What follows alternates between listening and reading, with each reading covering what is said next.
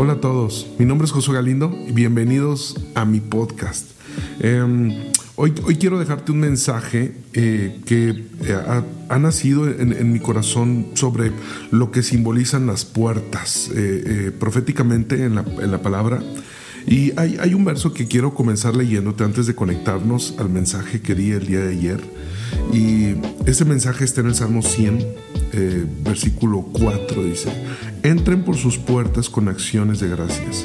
Vengan a sus atrios con himnos de alabanza, denle gracias y alaben su nombre, porque el Señor es bueno y su gran amor es eterno, su fidelidad permanece para siempre. Puertas son importantes para Dios, puertas son elementales en nuestra vida, puertas se abren y puertas se cierran. En este mensaje te voy a explicar un poco de esto, espero lo puedas disfrutar te eh, animo, te invito a que puedas compartir este mensaje con alguien más. Así que prepárate un cafecito y pues bueno, disfrútalo. Que Dios los bendiga a todos. Acompáñame a la palabra de Dios en jueces, capítulo 16, versículo 3. Por ahí te lo van a colocar, creo, en tus pantallas. Dice, pero Sansón estuvo acostado ahí hasta la medianoche. Luego se levantó y arrancó las puertas de la entrada de la ciudad junto con sus dos postes, con el cerrojo y todo. Las echó al hombro y las llevó hasta la cima del monte que está frente el Hebrón. Hoy quiero hablarte de lo que simbolizan proféticamente las puertas. Las puertas para Dios son importantes. Las puertas para Dios son elementales. De hecho, la palabra nos enseña en el libro de los Hechos, capítulo 3, versículo 2, que había una, unas puertas del templo que se llamaban las puertas la hermosa, así se llamaban las puertas. Realmente es complicado que yo afirme algo como lo que yo voy a decir, pero a mi punto de vista, a mi ver, a mi parecer, la, parte que más le gusta a Dios de la iglesia son las puertas. Y te voy a explicar por qué pienso eso. Porque las puertas es el lugar que invita a entrar. Las puertas tienen una representación importante es una analogía de nuestras elecciones. Un regalo que Dios nos entregó a ti y a mí es el libre albedrío. Nosotros decidimos creer o no creer. Nosotros decidimos amar o no amar. Es una elección propia. De hecho, el libro de los Salmos, capítulo 87, por ahí te lo van a poner, versículo 2, Dice, ama Jehová las puertas de Sión más que todas las moradas de Jacob. Para Dios las puertas son importantes. Para Dios las puertas son elementales, son hermosas. Dios ama las puertas. Hay una diferencia entre una pared y una puerta. Una pared tiene concreto, blocks, ladrillo, varilla. Una puerta tiene cerrojo o tiene bisagra. La puerta se abre y la puerta se cierra. La pared interrumpe, la pared distingue, la pared es eh, una, hace una diferencia entre un lugar y otro.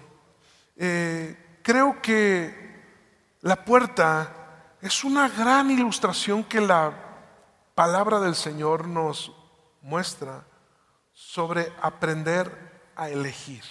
Nuestra vida es la consecuencia de elecciones. Elecciones malas, elecciones buenas. Pero todas al final elecciones. De hecho, aunque tú y yo no tomemos una decisión o una elección, ya estamos eligiendo. Estamos eligiendo que las circunstancias, los problemas, la vida tome decisiones por nosotros. Elegir es importante. Elegir bien es mejor, pero tenemos que aprender a elegir. Y a Dios le encanta que alguien pueda elegir seguirle, amarle y servirle por convicción personal. Qué feo que la única oportunidad que tengamos sea amarle. El amor tiene una implicación. El amor tiene la implicación de elegir. Amor no es amor si no se elige. ¿Eh? Qué bonito suena. De hecho, cuando tú elegiste casarte con tu esposo, cuando tú eliges decirle sí a algo, automáticamente le estás diciendo no a otra cosa. Digo sí a mi esposa y automáticamente, sin decirlo, estoy diciendo, elijo no a toda otra mujer. ¿Tiene sentido? Cuando yo elijo a Dios, estoy diciendo no a muchas otras cosas. Por eso para Dios la elección, las puertas son importantes. Dios ama el hecho de que tomemos la elección voluntaria de honrarle, de servirle. Hay cientos de lugares donde tú y yo podríamos estar hoy, en este momento. Muchos lugares. Lugares donde se desayuna riquísimo. Irnos a algún lugar. Es un domingo rico, fresco, en la mejor ciudad del país.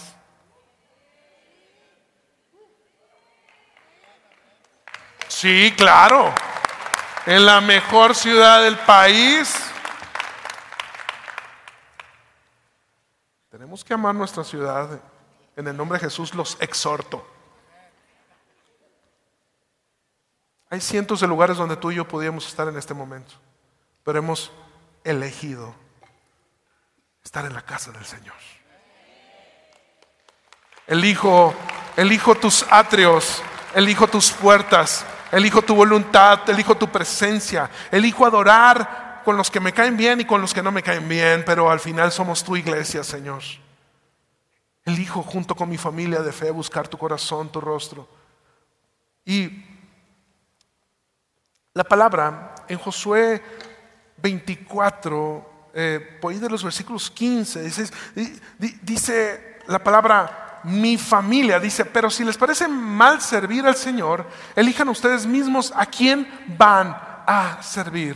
A los dioses que sirvieron junto con sus antepasados al otro lado del río Éufrates, o a los dioses de los amorreos cuya tierra están ahorita, eh, ustedes ahorita habitan. Por mi parte, dice Josué, mi familia y yo, ¿qué dice? Serviré por mi familia. Nosotros, está diciendo, ustedes decidan, van a adorar a los dioses de donde viven o van a adorar a los dioses de donde se ve bien bonito. Pero por mi parte, y yo y mi familia serviremos al Señor. Porque cada vez que hay una puerta delante de nosotros, tenemos que saber que nuestras decisiones impactan. Nuestras decisiones impactan nuestras generaciones. Cada vez que nosotros decimos sí a una puerta, tenemos a nuestra familia detrás de nosotros entrando a esa puerta. Pero cada vez que nosotros decimos no a una puerta, nosotros tenemos a nuestra familia detrás de nosotros. Por eso las elecciones, las decisiones, voluntarias son importantes. Cuando Dios creó al hombre y a la mujer, en Génesis 2 menciona que el Señor agarra polvo y agarra y, forma al hombre. Algunos les hizo una pancita más redonda. Pero al final nos crea, nos aliento, nos da espíritu y nos coloca en un jardín llamado el huerto del Edén. El huerto del Edén significa literalmente hermosura, placer y deleite. Dios colocó en ese jardín perfecto, en ese jardín hermoso, en ese jardín de deleite, Dios colocó un árbol al cual le dijo al hombre, no comas del fruto de ese árbol. Me pongo a pensar en esto, porque dentro de la perfección de Dios simplemente pues no lo hubiera creado. Si no era para nosotros, ¿para qué lo creaba? ¿Por qué Dios colocó un árbol que no era para nosotros? Porque, ojo, el árbol, el árbol no era malo. La Biblia no dice que era malo. La Biblia dice que era el árbol de la ciencia del bien y del mal, que representa el árbol de nuestra independencia a Dios. Dios colocó un árbol porque Él no quería ser robots, que la única opción que tuviéramos era amarle. Dios quería desde el principio de los tiempos que tuviéramos la opción de vivir sin Él. Y te importante, o más bien que si le amáramos, fuera por convicción propia. Es, se trata de adorarle a Dios no por un decreto, una doctrina, una filosofía o una religión o un legalismo sino se trata de adorarle a Dios por una convicción personal, una necesidad de mi alma, de mi espíritu de estar pegado a la única verdad que nunca cambia, a la única vid verdadera, a mi creador. Nací para estar adorando a mi Señor. Yo decido amarle y estar cerca de Él. ¿por qué? ¿Por qué Dios le simplemente le hubiera puesto un alambre de púas alrededor del árbol? Simplemente hubiera colocado una frontera con dos arcángeles. ¿Quieres el pasaporte de la muerte? Adelante. ¿Eh? No sé, algo que avisara, que anunciara, que nos diera precaución. No, pero él dijo, no, no, no, no, yo quiero que si tú decides no estar conmigo, está bien, ahí hay otra elección. Yo no quiero convencerte de que tienes que estar conmigo. Yo te di todo lo bueno, absolutamente todas las cosas que tenía reservadas para ti ya las tienes. La única que no tienes es que yo estoy aquí. Pero si quieres vivir alejado de mí, ahí está el árbol que te puede separar de mí.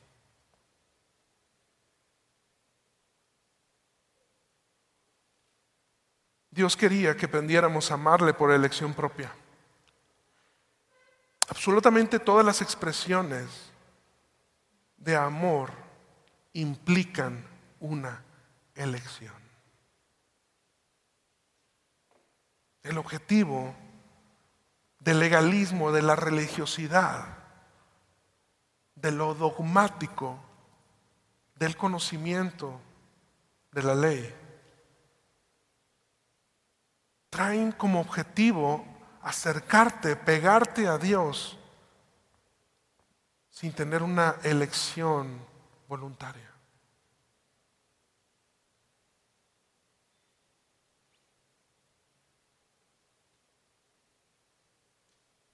Quiero proponerte que en el momento donde tú tenías tu hoy esposa, que era tu novia, ¿te acuerdas de ese momento? Cuando estabas delgado, fornido, cuadritos ¿Ah? Imagínate esto. Estás conquistando a tu hoy esposa, a tu esposo, se están chipeando, dicen los chavos hoy. ¿ah? Ya me siento bien ruco diciendo eso. y que en un momento tú digas, ¿sabes qué? No, mejor no quiero. Y ella te diga, si no te casas conmigo, te mato te irás al infierno. ¿Verdad que se escucha muy, muy tonto? Porque el amor y el estar con alguien es una elección personal. ¿Y por qué evangelizamos diciéndole a la gente que si no aceptan a Jesús se van al infierno? Porque todos los dogmas, la legalidad y la religión Quieren enseñarnos una forma de seguir a Dios por decreto o legalidad, no por convicción y amor personal. Yo quiero aceptar al Señor en mi corazón porque sé que nací para estar pegado a Él. Porque le necesito, le amo, quiero estar cerca de Él, quiero agradar su corazón. Y quiero no equivocarme y no pecar, no porque si peco, no, o si no diezmo, o si no hago me voy a ir mal, me voy a la pobreza, me voy a enfermar. sino quiero vivir bajo su voluntad porque le amo y tengo una elección propia. Quiero agradar su corazón porque Él me importa. Él es lo más importante de mi corazón y quiero vivir pegado a Él. Porque separado de Él, nada podemos hacer. He intentado vivir toda una vida bajo mis criterios, bajo mis elecciones, bajo mi conocimiento y me he equivocado. Me he dado cuenta en que ni el mayor conocimiento, ni la mayor filosofía, ni las mayores relaciones te llevan a vivir una vida plena. Solo Él me ofrece plenitud, porque Él no tiene plenitud, Él es la plenitud. Él no tiene paz, Él es la paz. Él no tiene amor, Él es el amor, Él es el pan de vida, Él es la vida y Él es la resurrección. Y si lo tenemos a Él, iglesia, entonces lo tenemos a todo junto con Él. me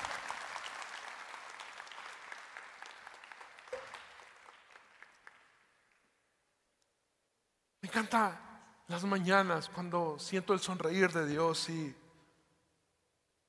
me dice, me encanta cuando me buscas, aun cuando nadie te está viendo.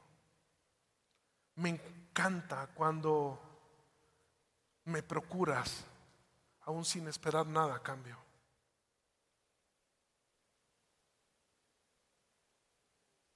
A pesar, me encanta cuando me buscas, cuando me adoras cuando buscas agradar mi corazón, a pesar de tus dudas y a pesar de tus necesidades, a pesar de que has enterrado gente que amas y sigues confiando en mí.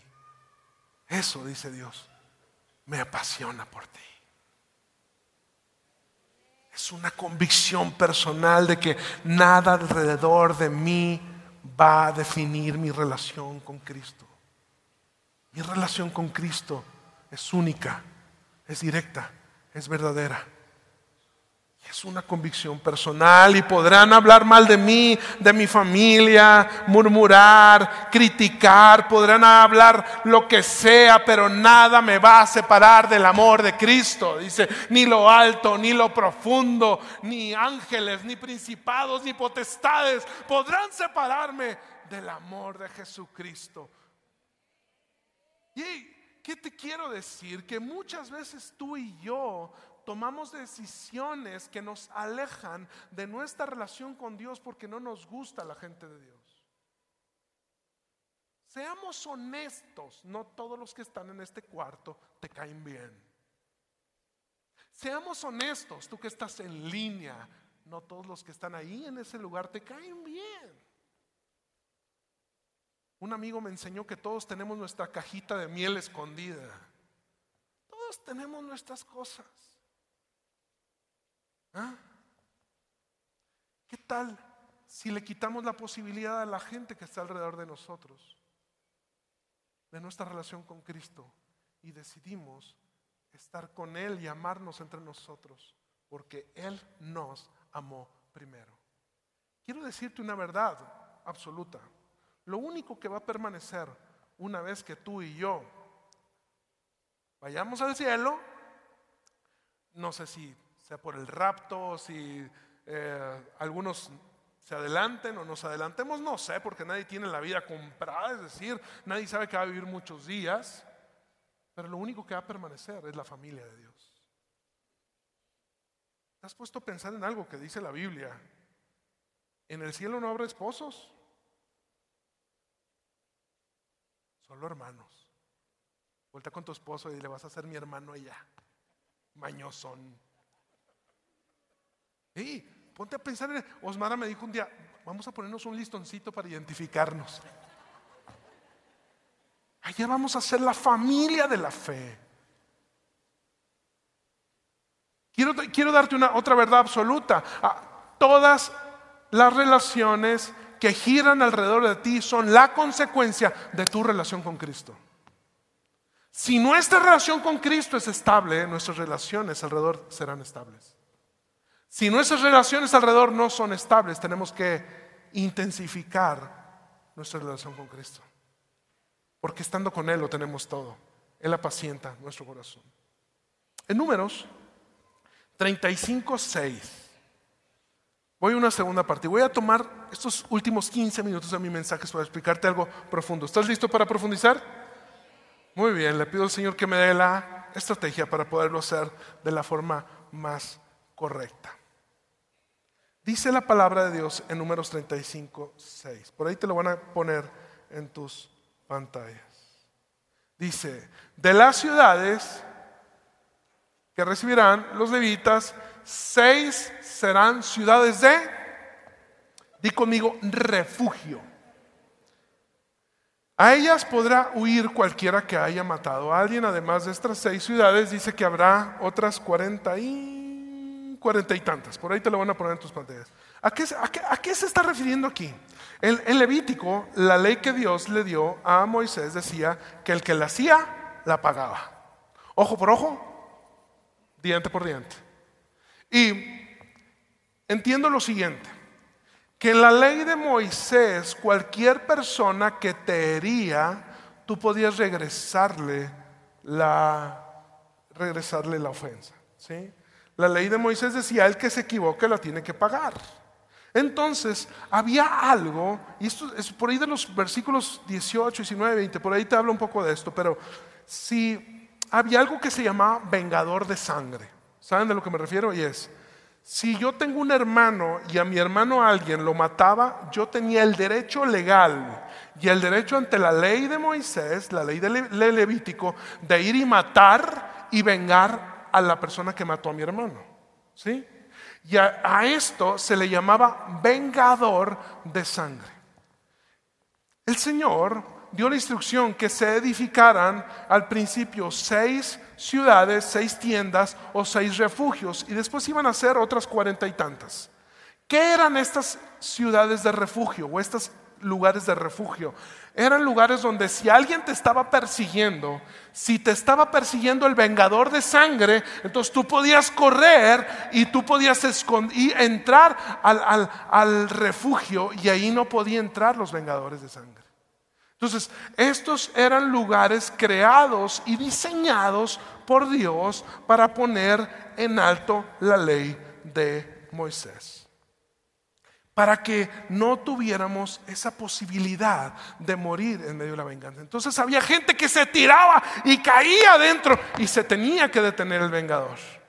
De hecho, la palabra del Señor nos menciona en 2 Samuel 3 por ahí los versículos 33, 34, de que Abner mató al hermano de Joab.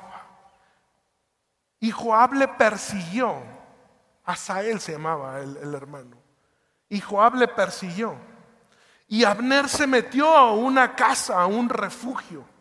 Y él estuvo en ese refugio muchos días, mucho tiempo. Me puse a leer la historia y me impactó algo. Pase por favor, la persona del piano. Me impactó que Joab se paseaba afuera del refugio. Joab le gritaba, ¡Hey, aquí ando! Y se iba. Joab se sentaba afuera de la puerta del refugio esperando que Abner saliera. Hoy quiero proponerte que hay vengadores de sangre acechando afuera del refugio que Dios creó para ti y para mí. Ok, quiero darte un principio y es, la sangre de Cristo es suficiente para perdonar nuestros pecados.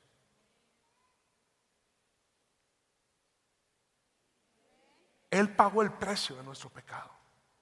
Pero el diablo es un experto en robar, matar y destruir. ¿Eh? Él es un experto en robar, matar y destruir. Entonces, que Él quiere robar el principio de tu corazón. ¿Cuál es el principio? El principio es que Dios ha creado un refugio para ti y para mí, donde el diablo no te puede tocar. Dije, el diablo no te puede Escúchame bien, el diablo no te puede tocar. Pero yo hice pacto con él esto y yo bebí sangre y me bebí la sangre de quién sabe qué animal y después jugué ese juego feo. El diablo no te puede tocar la sangre de Jesucristo es suficiente para perdonar y hacerte libre de todos tus pecados. Todos tus pecados. De modo que si alguno está en Cristo, nueva criatura es, las cosas viejas He aquí, todas son hechas nuevas. Quiero decirte que Estoy cansado de lidiar con conversaciones de gente que no cree en la sangre de Jesús. La sangre es suficiente, es poderosa, tan poderosa que fue un solo sacrificio para siempre. La presencia de Dios estaba en un lugar llamado el tabernáculo. El tabernáculo estaba situado por tres partes principales. Si alguien quiere conocer más del tema que le estoy hablando, tienes que meterte en la escuela de ministerio. El libro se llama Entrando a su presencia. Eh, son antes de esta reunión, son las clases aquí, ¿verdad, Romeo? Puedes ir al módulo de información, es gratuita. Creo que nada más tienes que comprar el libro y puedes accesar a la escuela bien. Fin del comercial. A todos los que están escuchando mi podcast también pueden hacerlo en línea. Fin del comercial tres partes principales el tabernáculo. Los atrios, grandísimo. El lugar santo, más pequeño. Pero había un pequeño lugar que solo accesaba un solo hombre, llamado el sumo sacerdote. Ese lugar se llamaba lugar santísimo. El lugar santísimo tenía algunas herramientas importantes pero dos de las herramientas más importantes era el arca del pacto y era la sangre derramada en la parte de arriba, los dos querumines viéndose cara a cara. Entraba entonces llegaba el sumo sacerdote a los atrios, había un ritual y habían cosas que tenían que suceder. Otros sacerdotes y levitas estaban en ese lugar, agarraban dos corderitos, agarraban dos animalitos sin mancha y uno era destajado, se vaciaba toda la sangre y en un recipiente y el otro se lo llevaban al desierto y ahí lo abandonaban, ahí lo amarraban. El sacerdote agarraba el animal y le declaraba todos los pecados de la, del pueblo, se los declaraba completamente. Y el sacerdote, dentro de su ritual, entregaba a este corderito, lo entregaba a un demonio llamado Azazel. ¿Sabes qué significa Azazel? El que la hace, la paga. Entonces, un corderito era degollado, se vaciaba toda la sangre en un recipiente, se quedaba ahí en el tabernáculo, pero el otro corderito se iba, se amarraba y se abandonaba, se le entregaba al demonio, el que la hace, la paga. Regresaba el sacerdote, se limpiaban y hacían los ritos de purificación. El sumo sacerdote entraba al lugar santo, había, eh, tomaba el incensario y hacía algunas otras más partes del ritual. El corderito ya había sido abandonado, la sangre ya había sido servida, había otra parte donde tenía más sangre, entraba a un velo en donde estaba el arca del pacto y ahí había que colocar toda la sangre sobre el arca del pacto. Había que llenar de incienso todo ese lugar y comenzar a adorar a Dios y a declarar bendición sobre todo el pueblo de Israel todos los pecados del pueblo eran perdonados en ese momento por ese ritual que acercaba el corazón de un solo hombre llamado el sumo sacerdote con Dios para que intercediera por los pecados de todo el pueblo. Hoy en día, el sacerdote, el sumo sacerdote es Cristo. Jesucristo está intercediendo por nosotros. su sangre fue derramada hasta la última gota en la cruz del Calvario por tus pecados y por mis pecados. Y Él fue abandonado y fue entregado a Azazel. Fue entregado al demonio, el que la hace la paga. Por eso cuando Él estaba en la cruz dijo, Padre mío, Padre mío, ¿por qué me has abandonado? Él fue abandonado para que tú y yo viviéramos en libertad, en perdón y en restauración. Y Él crea un refugio. Pero Él quiere que nosotros habitemos en ese refugio. Dice la palabra de Dios, al que habita, el Salmo 91, el que habita al abrigo del Altísimo, morará bajo la bajo la poderosa sombra del Omnipotente. Diré yo a Jehová, esperanza mía, castillo mío, mi Dios, en quien confiaré. Él es mi refugio, Él es mi esperanza, Él es mi castillo, Él es mi protector. Todo radica en un solo instante de decidir amarle, seguirle y servirle por el resto de mis días. Las puertas para Dios son importantes. Escucha la voz de tu Señor diciéndote, hijo, hija permanece en el refugio. Permanece en el refugio. ¿Por qué? Porque tu pasado, tu pasado te va a gritar afuera del refugio. Pase todo el equipo de alabanza. Mira, quiero terminar con una canción del equipo de adoración de la iglesia. El Señor ve a Pedro, el Pedro tremendo, ¿eh? y le dice, Pedro, tú eres esa piedra. Tú estás haciendo toda, toda una enseñanza sobre la cual yo edificaré mi iglesia. Dice, y ni las puertas del Hades podrán prevalecer contra mi iglesia, dice el Señor. Así como el cielo tiene puertas, el infierno tiene puertas. Lo increíble es que todas nuestras elecciones guían a nuestras generaciones a entrar por una puerta. Entonces el Señor dice, alto, alto, alto, alto, alto, porque quiero enseñarles algo. Que va a haber gente que se va a sentir tan, tan, tan condenada que les va a costar mucho trabajo entender esto. Va a haber gente que se va a sentir tan agobiada que le va a costar trabajo creer en el perdón. Va a haber gente tan lastimada que le va a costar trabajo perdonar. Pero yo quiero decirles algo.